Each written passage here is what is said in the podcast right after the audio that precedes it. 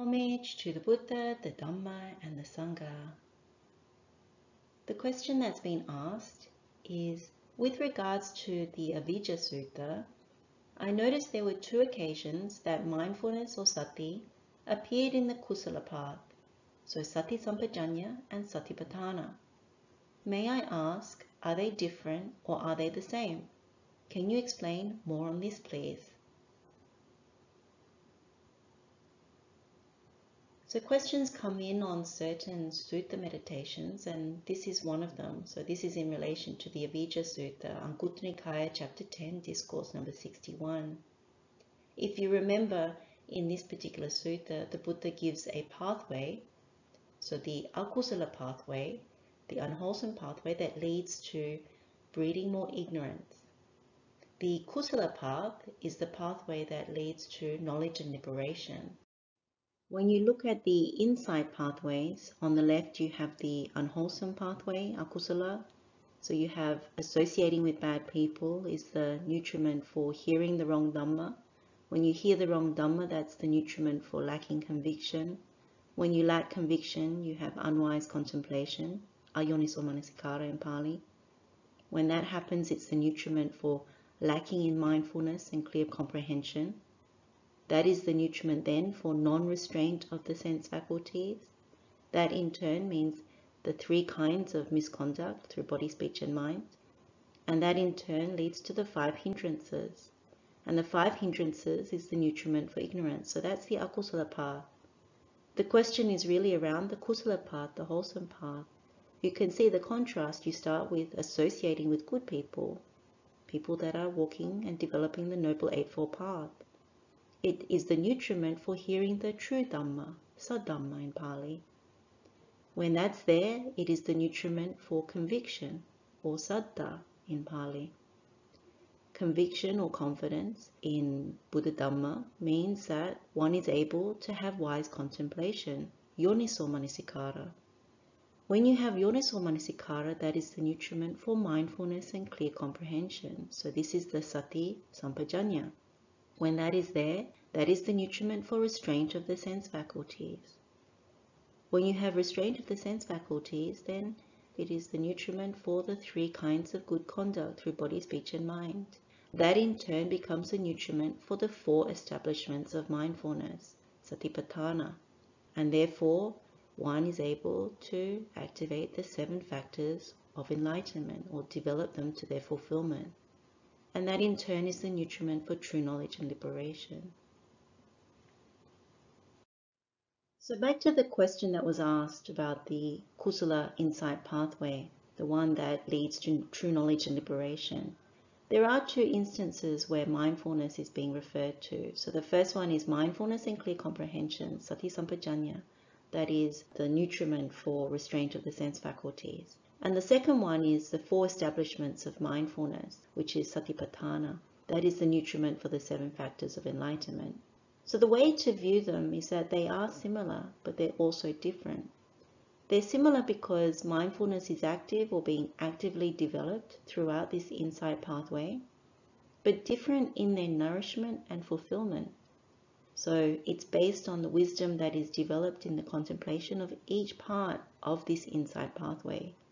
Initially what we do is we apply the Buddha's wisdom. Then later we are able to apply our own wisdom via our spiritual faculty.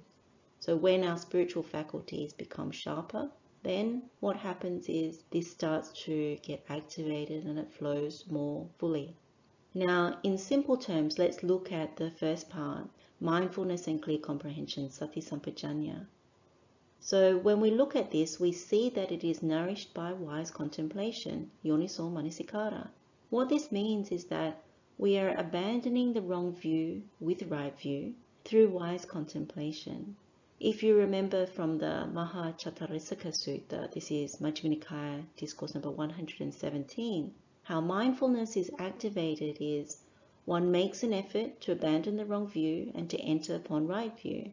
This is one's right effort. Mindfully one abandons wrong view. Mindfully one enters upon and abides in right view. This is one's right mindfulness. Thus these three states run and circle around right view. That is, right view, right effort, and right mindfulness. So if we do this, then we clearly discern or comprehend that right view has been established. What we then understand when we have this mindfulness and clear comprehension is that this becomes the nutriment for restraint of the sense faculties. Now, what that means is we know that sense restraint, indriya samvara, is needed to cut off any further sensory impingement that would allow wrong view to come back in, to re enter. So, this sati sampajanya, mindfulness and clear comprehension, becomes the nourishment for sense restraint. The next instance is the four establishments of mindfulness, satipatthana, this is nourished by three kinds of good conduct, or tini sucharita in Pali.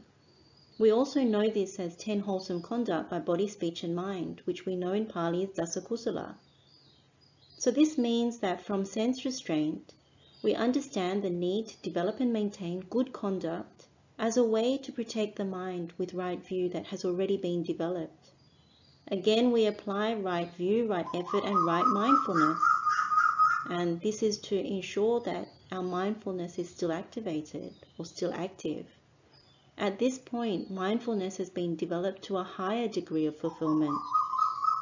And that is why it is called Satipatthana, because it is really establishing mindfulness with right view that there is this physical nutriment, we should not take it as mine, and that it does not last. And there is this truth of birth that results in aging, sickness, and death. When this is established, free of perversions or mental corruptions in one's view, it becomes the nutriment for the fulfillment of the enlightenment factors or bojjhangas in Pali. Mindfulness is also an enlightenment factor, sati bojjhanga. So it is further developed to fulfillment. This is also explained in Samyutta Nikaya, chapter 46, discourse number 38, all those suttas that are very similar to overcome hindrances. So we can see that throughout the kusala pathway, the wholesome pathway, we are actively developing mindfulness all the way through to its fulfillment. And it works alongside with right view. When we talk about mindfulness, and in particular right mindfulness, it's good to note that the Buddha teaches about mindfulness within the context of the Bodhipakkhiya Dhammas. So the Buddha talks about mindfulness in the context of the Noble Eightfold Path, in the context of spiritual faculties and powers, in the context of developing the establishments of mindfulness, in the context of the Bojjhangas or enlightenment factors.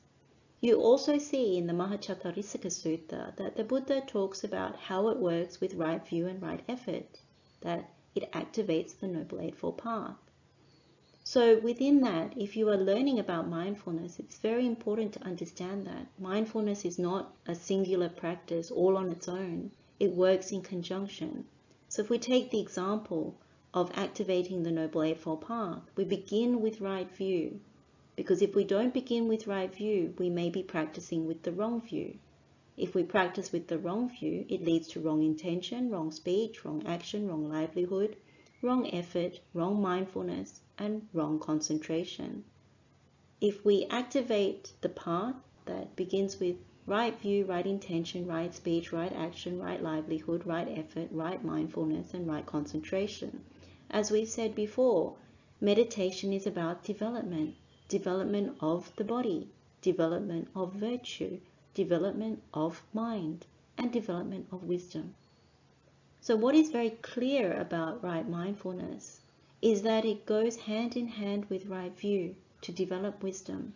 And that is why we focus on insight pathways, to follow the Buddha's instruction so you develop the right path and practice.